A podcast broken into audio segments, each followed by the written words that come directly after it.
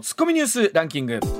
時事問題から芸能スポーツまで突っ込まずにはいられない注目ニュースを独自ランキングで紹介、はいランキングを紹介する前にまずは芸能スポーツです、サッカーのキリンカップ決勝で日本はチュニジアに0対3で完敗してタイトルを逃しました、まあ、チュニジアとちょうど20年前、ね、えー長いでワールドカップで戦った相手ということでここまで4戦負けなしというところだったんですけれども、まあえー守備崩壊というふうな言われ方をしてますが、まあ、本番に向けてワールドカップに向けてどういうふうなこんな調整になっていくのかというところでしょうね。はい、それではニュースランキングまずは第5位気象庁は昨日中国地方や近畿東海それに北陸で梅雨入りしたとみられると発表しましたはい梅雨入りしていない地方は梅雨のない北海道を除き東北だけとなっています、まあ、例年より少し遅い梅雨入りということなんですけど、あのまあ、どうせ入るんですからね、どっかのいタイつミかンはグ入で。るそして開けるそうまあ、ただこれからおよそ1か月ちょっとですかそうですねねちょっとジメジメして、はいまあ、これがあるからこそ夏が楽しめるというところもありますもんね。あーそうかはい、続いて第4位政府は地域ごとに旅行代金を補助する観光支援策県民割の対象を7月1日から全国に広げる方針を固めました、まあえー夏休みシーズンということにもなりますし、まあ、お得にということになりますがこれで少し、ね、傷んだ旅行業界をというところになりますけれどもさあ、あのーどれぐらいの人が、ね、これをお使いになるのかなというところもありますがまあ、ただ旅行するときにはおおという方もいらっしゃると思いますよね。はワいクチン3回とか打っとかなきゃいけないとかもありますしねねはい続いて第3位韓国のパク・チン外相は13日アメリカのブリンケン国務長官とワシントンで会談しその後の記者会見でパク外相は日韓関係の改善に意欲を示し日本との GSOM や軍事情報包括保護協定について早期に正常運用させたいと語りました。まあ、あー日本と韓国の関係が悪化してですね、この、ね、ジーソミアは一旦こう棚上げみたいな形にもなったわけなんですけれども、まあ、特にやっぱりこの中東あごめんなさい、えー、と東アジアの安全保障においてですね日本と韓国で、まあ、いわゆるこの軍事的な情報を共有をするというのは非常に大事なことになると思います,、はい思いますので、まあ、これ正常化していくというのは大事なことかなというふうに思いますね。はい、続いて第2位はウイルスなどの世界的な大流行に備え感染症対策に一元的に取り組む政府の司令塔組織として内閣感染症危機管理庁が新設されることになりましたはい岸田総理大臣が今日記者会見をして発表する方針ですまあ、これもですね内閣官房が例えばその緊急事態宣言みたいなところのコントロールをすることになって、一方でこの医療体制とか保健体制というのはこれ厚生労働省が管轄になるわけなんですけども、ここをまあ一元化していって、まあ、こういった新型コロナのようそうですなねものが出てきたときに、えしっかり政府でコントロールしていこうということですけれども、まあ、これもお縦割りみたいなものが少しでもなくなればということになっていくと思います。はい続いて1位は少子化や児童虐待貧困といった子どもを取り巻く課題に関する政策の司令塔となる子ども家庭庁の設置関連本案が今日の参議院本会議で可決成立します、まあ、これもずっと言われていたことなんですけれども、特に松川さんもねちっちゃなお子さんいてそうだと思いますけれどもあの文部科学省が幼稚園の管轄で、うんえー保育所は厚生労働省そうで、ねこれを一元化するかどうかというところも非常に大きなポイントだったんですがこれも今回見送られたということになるんですけれどもあと財源というところももうちょっと議論をしないといけないですし、まあ、発足はすることになるんでしょうけれども、まあ、これも縦割りをどうやってなくしていくのか全てはここなんでしょうね。はい、ではこの後は石田英さんのおニュース解説でございます。上泉雄一のエーナー MBS ラジオがお送りしていますさあ時刻6時23分もありました。ここからは石田英二さんでございます。おはようございます。おはようございます。よろしくおいし願いいたします。まあ、石田さん先ほどニュースでもあったんですが、例えば子ども庁だったりとうんあか、はい感染症危は機い管理庁、いまあ、いわゆるこの縦割りをなくして、横のつながりをということが大きなテもうーマだからうもう、このまあね、あさっきもちょっと前っちゃいましたけど、そのまあ、幼稚園と保育園はいは所管が違う、これ法律が違うんですよ。はい学校教育法と児童福祉法。んで、法律が違うから所管も違う。ではい一緒になるとなると、その予算とかがね、そうそですよねこにおる。もう絶対その手放さないで。そだれっぞてれね、大きいもん。そうですよね。あの、が文科省にとって学校教育法のついてくる利権ってめちゃくちゃ大きいからそんなもん手放せんだからもう絶対そうなんですよで、ね無理やん絶対こんなもんだからこのねよくあの縦割りをなくすとかっていう話ってあるじゃないですうんうんか。これってこのうまいこと言ってる試しはあるのいやか、あのまあ我々が知らないだけなのあかー。ね、言うだけ言っててその時の総理大臣が強権を発揮したらできますああ、そうですか。岸田さんって比較的調整型の人なんであまりうんまあちょっとなかなか難しいかもしれないそうですねあのまあ、まあ、もちろん役所というところに役所のルールがあるし、石田さんよりそれぞれ予算もついてくる、うん法律も違うということですから、一緒になれ言うたかでね、うんこれはなかなかね、うんこうしましょう言うたかでそれはリーダーシップある人がいないと、うんうんできないということ一方でさ、うん幼稚園と保育園は今一緒で運営してるとこいっぱいあるじゃないですか。そうああでりすねますね子供園としてやってるとねころ、もそ出れてをきて所ま管すすよ、るところはやっぱり相変わらずバラバラなわけで、うん先にあの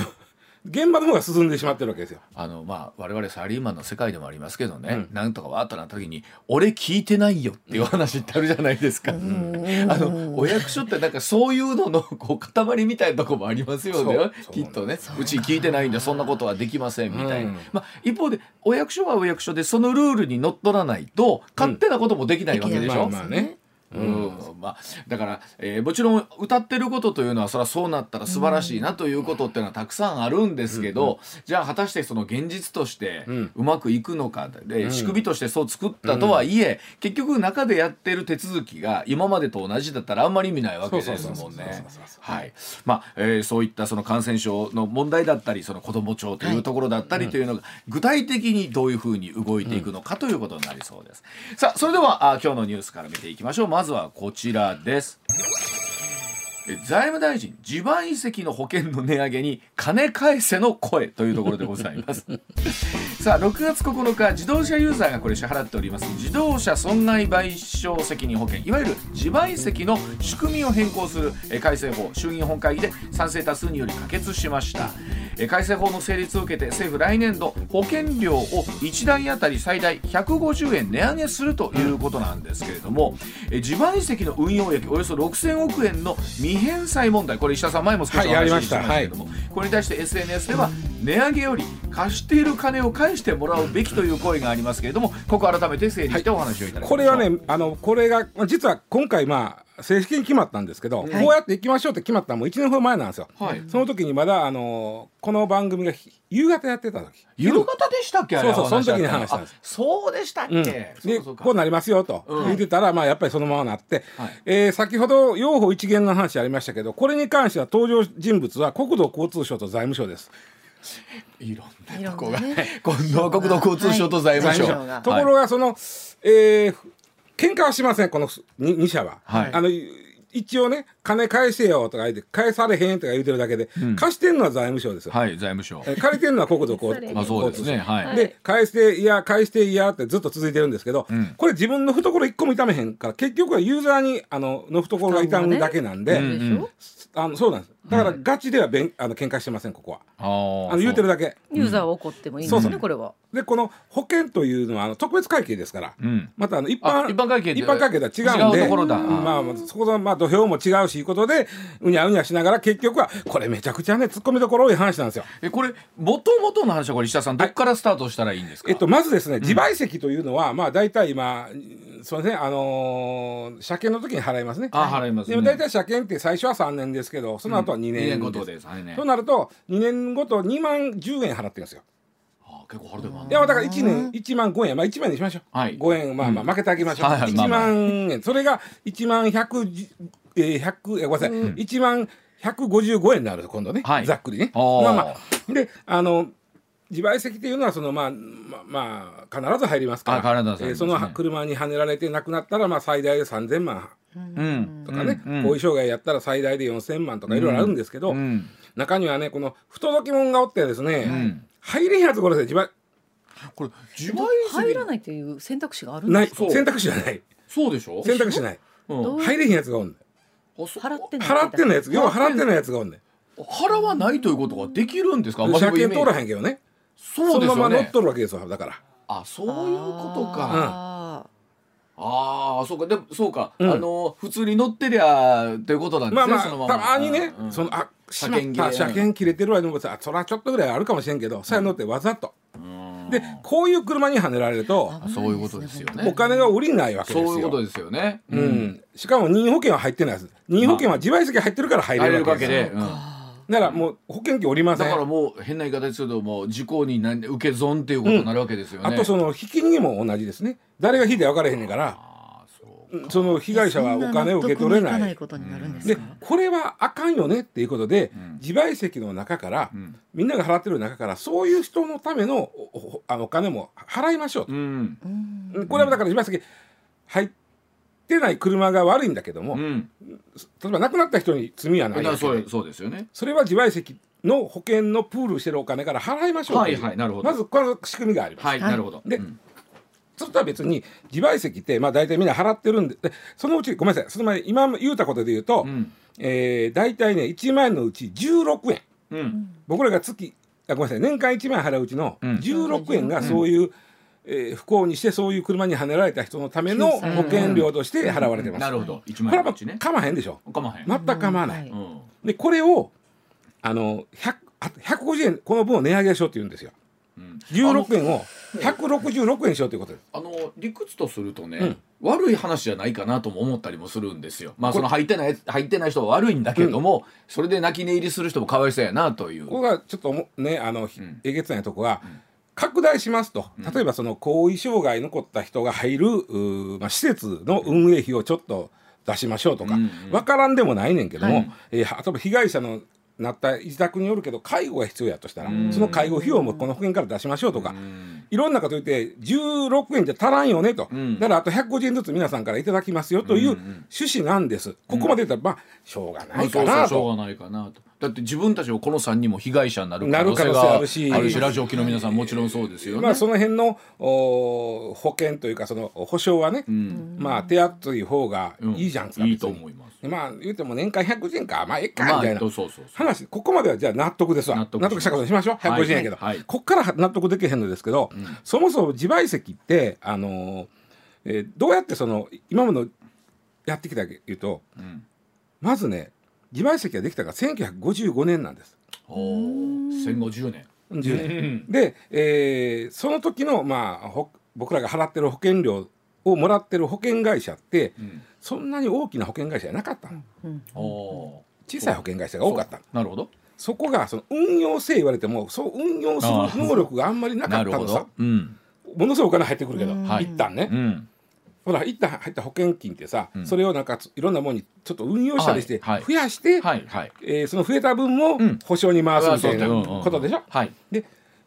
ずーっと運用をだから国が代わりにやったるわとはい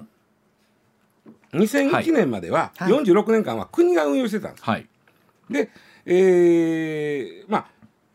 全部やらなくて、まあ、ユーザーから集,、ま、集めたお金の、まあ、4割は保険の支払いがあるから、はいはいはい6割をうん運用に運回用ししててたた、なるほどでまあ2001年までの46年間でんたまった運用益がね、2兆円やったんですよめっちゃ溜まったいやいやそうでもないそうでもそないうでもないこれ後でバッと分かるけどパーセンテで言われて大したことない、ああそうなんだうんやっぱりそれ46年間やからあ46年間四で十六円だぞ。で2兆円貯まったんですよ。はいでうわこれ2兆円貯まった2001年からは国が運用するんじゃなくて、んもう保険会社も大きくなりましたんで、はいうちできますわとうんいうもんやから、じゃあこのとりあえず今までの儲かった分、2兆円うん運用益、うんあのねこれどうしようという話になったわけ、んでこれはもともとはユーザーのもんだよねそうですよねユーザーから預かったお金でこんだけ増えたんだよね、はいとなったら、この2兆円は、うんまあ、あの保険料をその分下げたらっていう話になったのあ。あそうおっしゃる通還り元してほしいですよなるよね。で乗ったけど、まあ、全部が全部そこに回してしまうとまた今後何かいるかもしれんから、うんじゃあ2兆円のうちの1兆2000億は保険料引き下げに使いましょうと、うん残り、まあ、8000億8400億あったんですよ、うんうん8400億はそのまま国の特別会計に残したんです、うんまあ、今後いるかもしれんよね、はいはいなんかのために置いとこ置ういよときとましょうかとなったんですがですがそのうち8400億円のうちの6000億を、うんえー国がうんちょっと返して貸してって言ったら貸してざ 財財務省があちょっと貸してと貸してはいうちちょっと今お金ないんで財務省、ん国土交通省さん8400もいらんでしょそうんこうんうんだから貸してって言っ貸てしてうんで国土交通省はうーんしょうがないなって94年と95年に8400億円のうちの6000億を貸し貸し貸貸ししてたのるうんで残り2400を、んまああーそういうその跳ねられたけど入って保険入ってへん人のためにとかにいろいろ使ってたわはけいはいでどんどんどんどん使ってたんですが、えー、大体この事故対策事業というのは年間140億円いるんですうん140億円はいるんいですね、 140億円はいで、えー、8400億円あったらうんあったらね手元に、うんつ年間の140億っていうのは運用利回り1.7であー回せば入るんです、はいはいなるほどなるほどうんうん1.7で回せばまあうんはいそれぐらいは回せるんですあはいはいうんなんとかなるほど回せます、うんそれからもう減りもせえへんけど増えもせえへんから、はいはいその8400がずっとあってその増えた分のお金から自己対策費を出出せとった、はいはいところが財務省国が6000億貸してと言った前から、うん2400億円しかないわけそうですねでそれでは例えば回したところで、はい年間140億の利運子用益がは出ない利子だけでは無理なんです無理でこすね。足りなくなってきだて。かられはどんどん原資から食べていってたわけです食食べていってたわけなるほどわかりますここまわでかりますはいわかりまはすいで、えー、140億年間いるから運用益だけでは2400の運用益が無理なん無で理ですね元のその元金を食い潰していっとったわけはいはいでいよいよ食い潰しかねんというところまで来たんうで、んずーっと国には6000億返してって言ってたんですよ財務省にうん国土交通省が、はいあれうちのお金やからだかそうですねらいやうにゃうにゃうにゃ言いながら返せんで違う違う違うえー返しましょうよそこは。それはうにゃうにゃ言うたら返さんでええんですかでそこが自分たちの金やったらがいやいや言うねんけどほんまに自分たちそうのか国土交通省のほんまの金やったら、うんうん言うても国民から預かってるお金だけやしそうかこれそうか発想として出てきたのは、うんいいじゃ取れやいいやんってなったわけえあいのやそれを聞いたらちさょっきっ返してとよ理屈ちゃうなねでしかもね単純に今までと同じ条件で取る言ったら怒るでしょだからちょっとあの自己対策を充実させます とあー言い方をねねそのためにあの法律を変えて充実させるからちょっとあと150円か150円年間150円出してよと、もう粗品さんに言わせれば言い方やねそうやねんそうやねんうそうやねんーんとりあえずもう半分でもいいからまず返してもらったいらやもうそねちょちょっとぐらい値上げのものを借りましたそけこど。には6000億を返さえん国債出した一発やねんけどこれ会計が特別会じゃ計あだなかんらでそういうわけにいかないんです出しよらへんすごいねでも6,000億ってさ、そんな簡単に解散でいいって済むんですかでね一応ねずーっと国はね、まあ、財務省ですな、うん返さへんって言ってたんですけども、あのーまあさすがにうん怒られたもんやから、毎年これね財務大臣と国土交通大臣がね、予算の前にね、あれ返せやいう話いつもするんで一す応よ言うんでしょ いつもパフォーマンスですかそれは。そうそうそうで2018年から一応怒られたからちょっとずつ返しますとなってうんでで6000億の対する利子分ぐらいは返しようさ数十億円ぐらいあ利さ子でもその数十億分は言ってた140億には回せないんですかいや回しますけど本来その6000億はこっちにあったらそうですねあの増えたそれをね金よりは少ないですやそうですよ、少ね、ないです利子分にもなってないですそうやだからそうすると外元金が食い込まれていくわけでも元金食い込まれたら余計に運用難しくなりますもんね今だからこっちのはねうんこっちはねでも6000億は貸したまま早よ返せやとうんで返してくれたらそれを運用したら実は150円上げへんでもなんとかなるんですうんでそれを返せへんもんやからうーんでり今の一応返すよ2018年から、うんでその金額見たらねもう俺途中で計算するのやめたけどね、ん何百年かかっても返されへんでもこれをその6,000億使ってるから、うんこっちでは値上げするって言いますけど、そしたらなんか自賠責払う人減ってくるんちゃいますいやそれ無理だよねやっぱ法律上ね、うんそれは無理やつよだからそれは違反やから、違反になるからねうんでもそうか納得できへんそうよ納ね得できへんっていうようなだ人が出てくるとから俺はそんなだったら払わないぞとかってそう言う人言い出す人がが出てくるんですそよもねそも俺たちが払った金を、まず返せ。あのお前ら国財務省は貸したったんやと、からうんで利子つけて返すのが当然やねんけど利子にも足らんくらいしかちょびちょびしかしかもつい最近になって返し出した、でうんそれさえあったら150円値上げせんでもよかっいやほんまあのそれは150円のことでね、んそれやいやいは言いたないけどもやね、とでも今石田さん言うてくれた話を今車運転する皆さんがね、おえと思いながらた聞いてたらそりゃそうやんね、うんでみんながこれ多分その今石田さん言うてくれた仕組み分かってない人多いんちゃいます分僕こもれそねうあやけのど特別会計っていうね普段あんまり見えへんとこなんですようん一般会計は結構国会で議論しません、うん予算の時とか、うんただ特別会計ってあの見えへんからね、そうやねまあ、第二の予算みたいになってしまってるからこれ川谷言うて四ちゃんテレビでやってもらいましょうか。いやこれだってねそんなに難しい話じゃなくて要はねあのみんなの声が上がらない限そうりなはん例えて言うならあの子ど、ね、子供のお年玉、はいお母ちゃんが預かっといたろう言うていつまでも返せるのと一緒、それも子供に言われたらママあれどこ行ったいやでもそうやって思うとさこのニュースって難しいなと思うんやけど、うんうんこう今みたいに言うてくれたら「えー、そら納得いかんな」言うもんもあるけど、うん流れていったらしれっと「150円値上げです」言われたとで、うん言うようにそそえーうですねそのね、えー保険の拡充に使いますって言われたら「そそうそしゃあないか」そうそう使い道がねねきっそとの難しそういそうと書かれてるんでしょそれらしいもちろことがん。でその使い道がね、ほはいまあ、不幸にもそうそうあの保はい険に入っ助けてきてあたげる車ためにですなんて。はねられた人うんはいが気の毒なんでここから払いますってうんささしゃあないそれはしゃあなないとなと思うわ。なんだけど、うんその元々のそのあ原資が7500億円あってそれがあればうん値上げせんでも済んだのに、うん国がそこから借りた6000億を返せへんから値上げせなあかんとすなるごいとな、まあ、国家予算における6000億ってねうんそれ知れてるよ100よいしょ100兆円規模で言うたうらんそれは知れてるんですけど、はいとはいえ6000億は6000億ですから6000億ねですよ国家予算でいうと GoTo キャンペーンやめてろ6000億こっちに回せちゃうほんまや話やねんけど GoTo キャンペーンは一般まあ経済会回さなダ計メそうだそうだだこかっちはら特別会計だそうやのよねまあでもあの聞いといてよかった、あのそうですねつまり知らずに150円そうプラスする今の度と自賠責をまたほら納めるときにね、来年から上がる来年どかうらか、うんでふと、まあ、上がってあそうか思った時にこの150円はと、うん思いながら納めなあかんわけです国ねの僕らは。借金の肩代わりしちゃってるようなもんやなんだよねええ当あですねの面白いですね150円分だけは払えへんいう人が出たりしていやほんまにほんまに引いいやいやて引いて振り込んどきましたしょうというでもまあほんまそういうことが、うんあのあるんですね。二十歳やろこれうんわかった言い方が二十歳あの制度を拡充する ためにお前ら金返せやともう粗品さんに言うてもらいましょう言い方ねそうそうそうそうはいでは続いていきましょう、6時40分回っています続いてこちらでございますさあうなぎの卸値が平均単価1000円増のうなぎ上り1000円増えー上りだそうでございます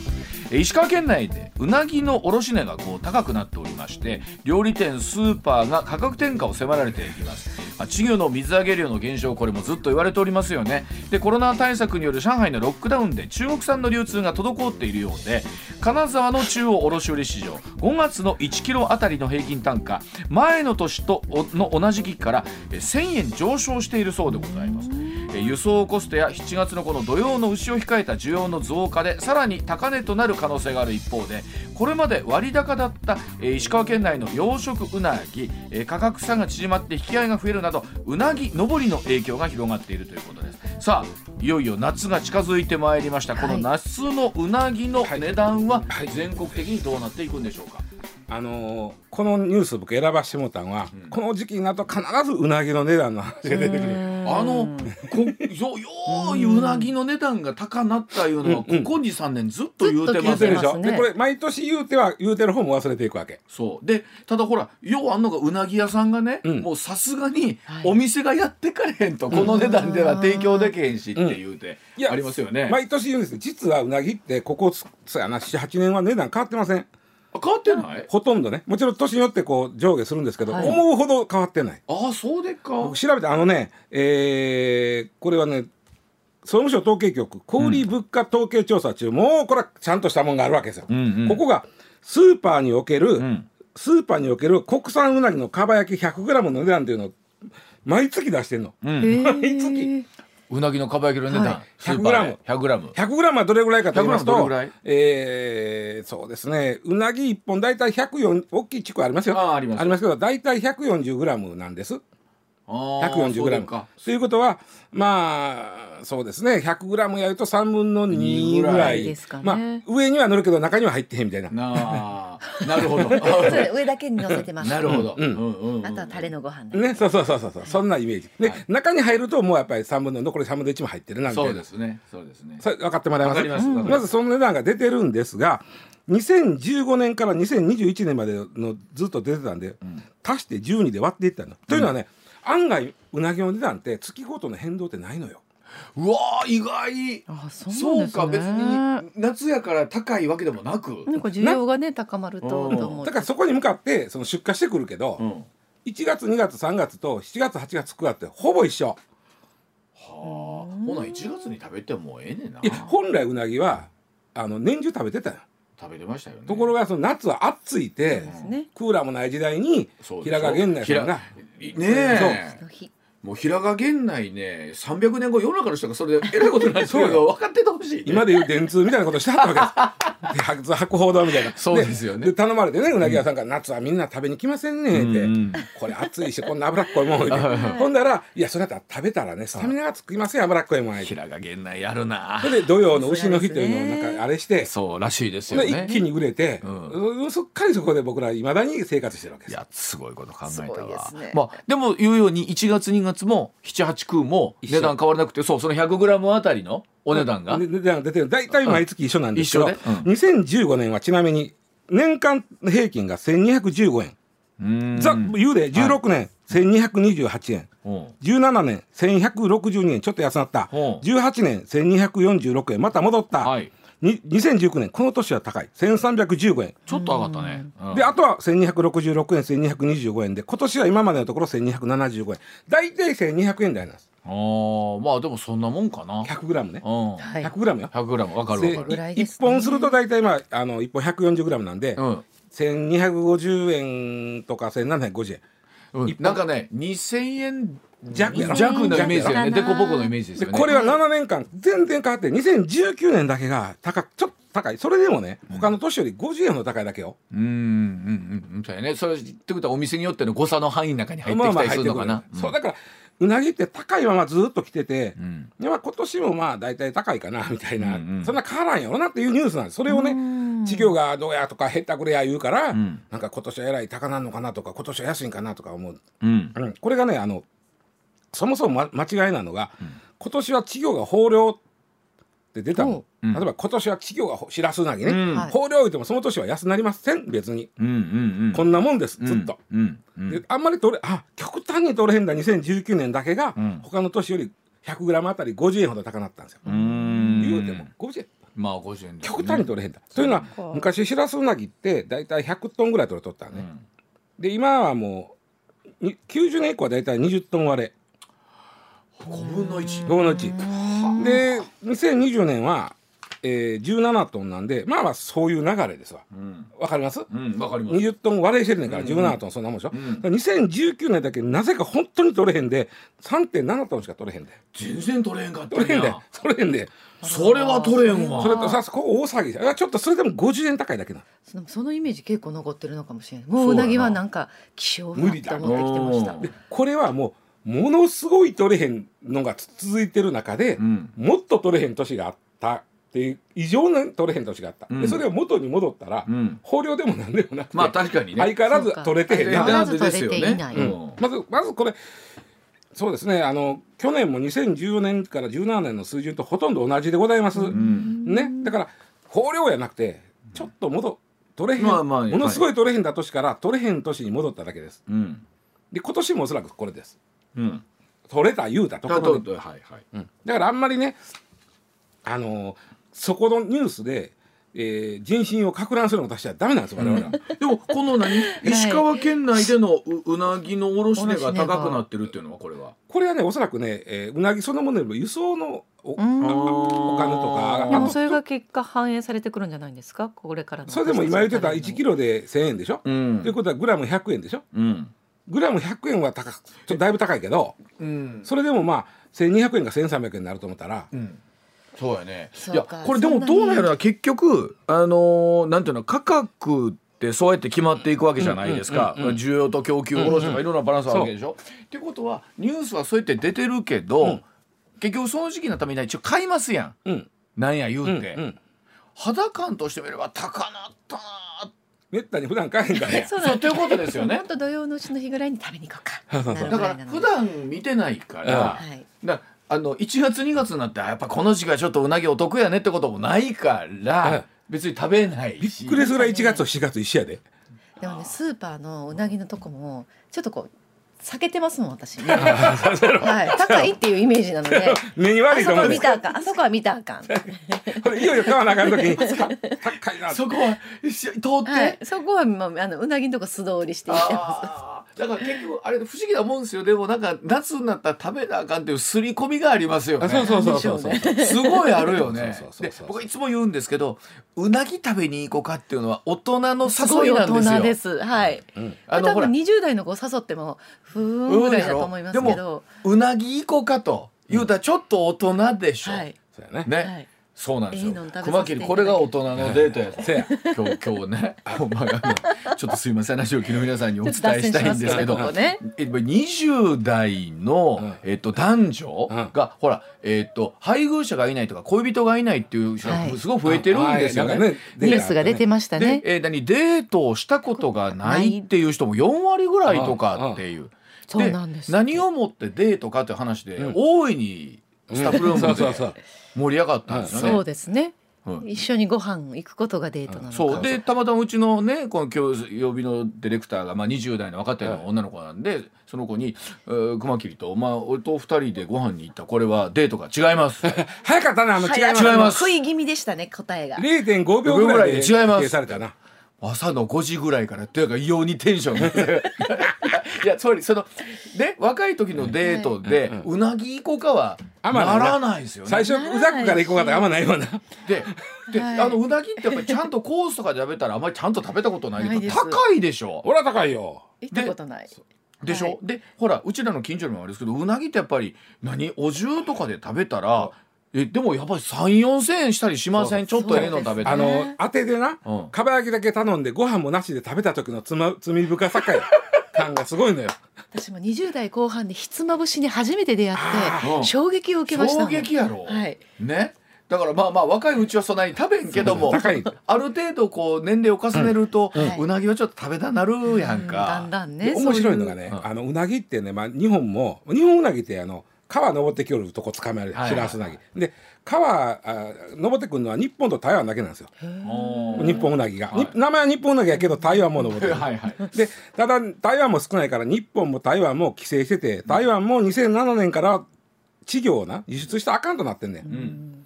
ねうんだから日本にも輸出してけえへんねんけあーそどうか日本はどっから輸入してるか言ったら香港から輸入してるんですよ、へえでも香港にはねうなぎが登ってくる川は一本もないのああーはいはい一本もないのとんでもないうんということは台湾から、うんで前だ取ったやつを輸出しあかんのに密輸して香港に持っていって、はいで香港から日本に来るというでで香港産ということであの香港は規制してへんからあーこれはあのうなぎロンダリングと呼んでるんですけど うなぎロンダリング。これがすごいのようなぎのさシラスウナギってさ、はいあのグラム1440円い1グラムよ1グラそんなム高いんですか。そうよ1400円ぐらいすんねん1グラムだからキロで売って144万円なんですえ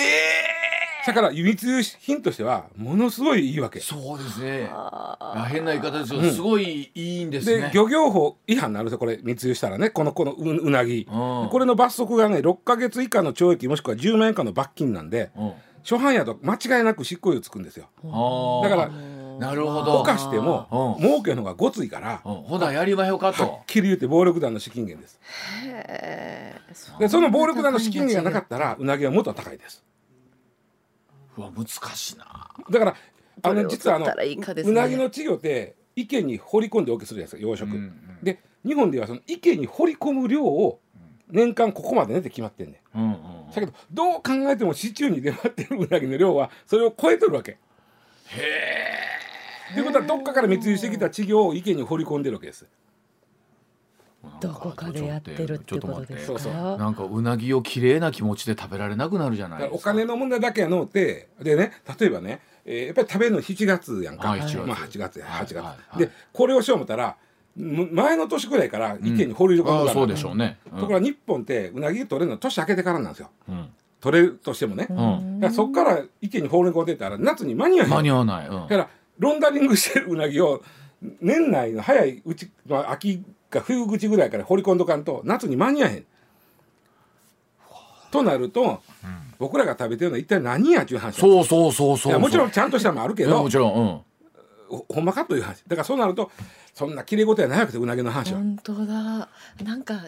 な気持ちよくな食んべられか気なく持なちよっくてき食べまらしれへんなあ。ロンダリングねうなぎ値か段これが実はほとんど毎年高いだけでむしろそこに値段が上がれへん秘密にロンダリングがあるというた。はあなんかなんかどういう気持ちでこのニュースを終えたらいいんやろ うすごいすごい複雑ですそうねまあ食べたいしな食べたいしねこだこコース、コースな食べたい食べた食べた なるほどでもまあまあえってことはこの夏もまたほらうなぎの値段がというようなニュースには当然なりますそうなあと覚えておいて日本で食べてるうなぎの4割ぐらいは密輸ですしらすうなぎの4割は密輸なんででも逆に言うと六割はちゃんとしたやつまであすねそれはあのこんだけ池に入れていいよっていうアッパーまでいくとそういうことですそうですねそっかはい、えー、じゃあ気持ちを落ち着けるために、えようー なお知らせの気持ちになってき後ましたさらにニュース続けてまいりますさあ時刻6時55分になります続いてはこちらの生き物の話題ですニュージーランド牛や羊にゲップ税の課税案でございますえーまあ、ニュージーランドでは6月8日ですけれども、えーニュージーランドで最大の温室効果ガスの発生源の一つである牛や羊のゲップへの課税案というのが公表されました、えーこれ最終決定が今年の年末12月の予定だそうなんですが、えー税収は農家のための研究開発および助言のサービスに充当されるということなんですがこのゲップ税がどうやら本格的に導入される、もうそうですね、うん、いやでも本当僕も思うのはそんなにやつやつらって言ったらうち牛や羊のゲップってすすごい出てるんですかゲップはあの口から出たらゲップで、はいお尻から出たらおならです、まあはい同じもんですメタンガスはないんでメタンガスすでその前にニュージーランドって人口500万人です500万人まうあんちょうどええぐらいやな大阪府ぐらいやなあ大阪府ぐらいちょっと少ないなあそんな少ないですうんか、へえ大阪府で800万人ぐらいなあんそうですよね大阪う800ん万都市いますもんね、まあ500万ちょっと少ない、でもあんなねで牛はその倍います、へええー羊に至っては5倍います、えええーひつ羊と牛を合わせると人間の7倍おりますまずそのそんなお国ですということは街歩いてたら都市部じゃなくて田舎行ったらもう牛と羊の方が多いわけですねもうそらもまあそりゃそうですよう、ね、うん、まあ前田も別会長に行ったら別会長かニュージーランドに日本のニュージーランド まあでもこれはもうニュージーランドは国というか規模でそうなわけですもんね、うんうんすごいです ね人口比でいうと別会長なんか買ってるかもしれ ないけどまあまあねほいであのーまあ牛羊ヤギっていうこう反芻する動物、んいい4個持ってるやつですあねはいこいつらのお最初の、えー、いいからかなメタンガスが、あのあだってさあんな草をさ栄養にしよう思ったら相当ななんか特殊なことしてなあかんでしょそうですよねうん、だってあんな草しか食ってへんのにちゃんと肉つくねんで。うん、そうですね、うん確かに、うんでそのうん細微生物がおるから、うんうんまあ、分解されるんだけど、はいその時にメタンガスが出ちゃうんですけど、うんこのメタンガスっていうのは二酸化炭素に比べますと温室効果でいうと28倍困ったもんやあー結構じゃああるんですねそうそう、うん二酸化炭素の28倍も温室効す果がごいね、で排出されるう二酸化温室効果ガスの二酸化炭素に次いで多いのがメタンなんですよ。うん、うんうんうん大抵はねあの、えー石油掘る時とかがついでに出ちゃったりするんですけうど、んうん結構多いのがやっぱりこのメタンガスのうちの 2, 2割から3割が半数動物のゲップって言われてるんですよ。さあそうなん ですかすごいでしょそうでしょうん。で、あの IPCC ってあるやん気候変動に関する世界、政府間パネル、うんここは計算したら、メタンは世界の温室効果ガスの16%を占めるということはそのうちの3割ということは5%ぐらいが世界の温室効果ガスの5%ぐらいがうん牛と羊のゲップことでさ。あのよく工場とかでね黙々って煙が出てる映像とかを見ると、うんあこれはいかんなっていうのうがんすごい、あの目で見見ることで可視化できるじゃないですうんか、うんうん。ゲップとかって可視化できないでしょそうなんだから彼ら彼女らがわーっとシャーッとおってもこいつらめっちゃゲップしてんなって見えないですもんね。ね、ものすごい昨日細かい計算してですけど、うん牛1頭が1日に出す温室効果ガスをうん、うん、車の二酸化炭素に置き換えてる、うん、うもんう細かい計算してるんですけど、はい燃費10キロの車にしましょはい、う鉛1筆リッターでは10いキロ走る車はいが出す二酸化炭素でいうと、牛1頭が1日に出す温室効果ガスのうんはうん燃費10キロの車が50キロぐらい走ることと一緒ぐらい。へえ、五十キ ロ。まあまあ、うんそうですね。それが牛一頭から出てくるね。それはもちろん二酸化炭素とメタンの違いで、うんまあ向こうよね、んあの二十八倍も温室効果があるから。あるから、うんということとで考えたら、うんうん50キロか、 50キロ走ったぐらいに大体相当するああででもやっぱり牛一頭はまあまあ出しおるわけですそうねね。それが楊さんおおったらやっぱりねなんとかでも牛も別に俺が悪い俺の中の 胃の中の細菌が悪いんやんかっていう話やんかまあ牛もそんなつもりで出してないでしょうけど、まあだからそこに対して、うんえーまあなんとかしなきゃいけないとそうですいうのがあるんですけれども、では、えー7時の時報の後この税の仕組みについてお話聞いていきたいと思います。えー一旦7時のお知らせでございます。あのさっきの自賠責の話じゃないですけど、うんうんお国というところは何かにつけてうん税を取れるところからは取ろうというまあ考え方ってあるじゃないですか。でそうするとまあ確かにこのう牛1,000万頭羊2,600万頭に対しうてんうん何らかの理屈も含めて税をかけたいというのそうはですねお国としてはそ理屈になりまうすよそれねと。やっぱしあのニュージーランドにしてみたら、うんそんなに車バンバン走ってるわけでもないし、うん工場をもくもくさせてるわけでもないかそうらそうお前んとこは牛やで言われるわけでし ょ、まあうち羊やいでそうでかといってじゃあこれ医者さんね、うんこれほなうちもう買いませんわとはならないわけじゃないですか、産業のすごい大きな根幹なわけですから。だからあのこれの税金の使い道として、うんどうやったら牛のゲップを抑えられるかという研究に使いますと、はいはい。だからちょっとみんなで一頭あたり何ぼかうつ出してよっていうのは分からんでまあ、もでない,、もない。なるほど。ということで取りましょうという話なんですこれ、だから税収は農家のための研究開発及び助言のサービスそうですそうにです使いますと。で一番今進んでるのが前もこれ昼間のうばちゃんの番組でやった過激のりあ過激のりという鍵毛のりな聞いたな覚えてない、うん覚えてる。日本にうんも生えてる、まあ、のりっていうか海藻ですねはいで別に食えるらしいんですけどその積極的に僕ら食ってないです、はい赤っぽ鍵い毛のりずっと鍵毛のり鍵毛のりって言ってました。カギケノリ、うんうんでこれどうなってるのか思って調べてちなみにこのカギカギケノリがすごいのねカギケノリがすごいっていうよりもカギ言いにくいなカギケノカギカギ毛のり。カゲキノえカギケノリカギケノカギケノリねリはいカギケノリの中に含まれているプロホプロモホルムという物質、はいプロモホルムというこの物質が月報をどうやら抑えるだかへらえこのの海藻からこのプロモ物ーシ質ョだンけうん取り出してうまいこと牛に食わしたらいいね、はい。ただ牛もおもろいねこれ、海藻食わしたらね餌食よれへん って。お好みじゃないうまないわ言うて子供のハンバーグの間に人参無理くり入れたそやうそうつそうそこだけのけよるみた食いな。よれへんでだからこれをどないしたらその食いよるかという研究も含めてやってんだけども、すごいでこのあのプロモホルムという物質をん100あるん餌の牛の餌の中に2入れたら、メタンの放出量が98%抑えてるすげえな鍵毛のり。 すごいやろそんなにですか。鍵毛のりやりま前も多分この話したと思うんですけど。でこれはねねその僕前の話でもう2年くらい経ってると思うんですけど、やっぱりめちゃくちゃ研究が進んでてうん。あもうあのオーストラリアはもうめちゃくちゃ研究ここはねここなんかもっとすごいよ0.2%うんそれを与えたらうん98%減ったんやて、ほなもうよろしいやん鍵系のもう開発もそうそ進んうそうだでしょただ一ダメ応そのプロモホルムというのはまあ一応ねあの人発がん性があるんやないや言われてたりするんでに人が食べた場合あーそうなんだだから牛は大丈夫やけど、はいその牛をのお肉とかおお乳を食したそ時うのか人間への影響とかも見ないかそうですねでもまあ0.2%とかやったらなんとそうそかう大丈夫でやってほしいなそうで自然由来のもんやから、うんそこまで、まあ、ちょっとそういう研究にお金がいるわけですうんだからこの牛とか羊がゲップするんやったら、うん税金取ってそういうあのそっちに回そう。まあそうっていうこれ多分言い方もうこれまた言い方なんでしょうけどゲップ税っていうやっぱ言い方なんでしょうねそうやねうんもう言い方ですよわかりやすいね、これまあでもわおかりやすい尻から出たらおなら税なんやけ どいやいやまあそっちはおなら税よりはいいやろ子供たち喜びそ ううん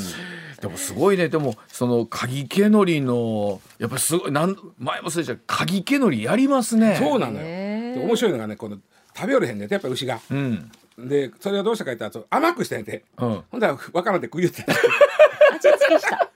味付けした味付けしたら大丈 夫やっ食いよってほんで人間が心配したんがこれで牛乳の味が変わってしもたああらそう意味ないやんねそうでそれ飲んだらこうやってこうやってのこう抗体弁みたいに飲んだら「お一緒や」とあ一「緒問題ないわ」と肉質あーそうとですか「肉質も問題ないわ」と。うんで今その科学的にうんその人体への影響があるやないやを調べてないとなったらいよいよ牛はごまかされて食べさせれるんです。まあ、でも100のうちの0.2%にいることで、うん温室効果ガスが98%減る、はいで人体に多分影響がないとなったらもうそれでええやんなんですけどダメなんですかいやだからもうもうちょっと研究してでもうちょっまとず増やさないあとね結構温ね、亜熱帯ぐらいには洋さん生えてるものなんですけど、はぎけのり、うん、こいつをまあ世界中の牛に食わすとしたら全然足らんのですよ。ああそうでかこれを増やすにはどうしたらいいかってでもねようできた話で藻を増やすっていうことはもしうもうんもうははい、二酸化炭素を吸い寄るわけです。はい、だからこれええ方両そう方やんすごい順番してるじゃないそうじゃんすごいじゃないですか両方いいやんということでこれはいいことやって今なってんねんかぎけのりやるなかぎけのりああれ牛のゲップの税金はそっちに使われるへえわかりましたあの今日も本当にうなぎからえ牛まで牛まで幅へ狭い幅広く幅広いのか狭いのか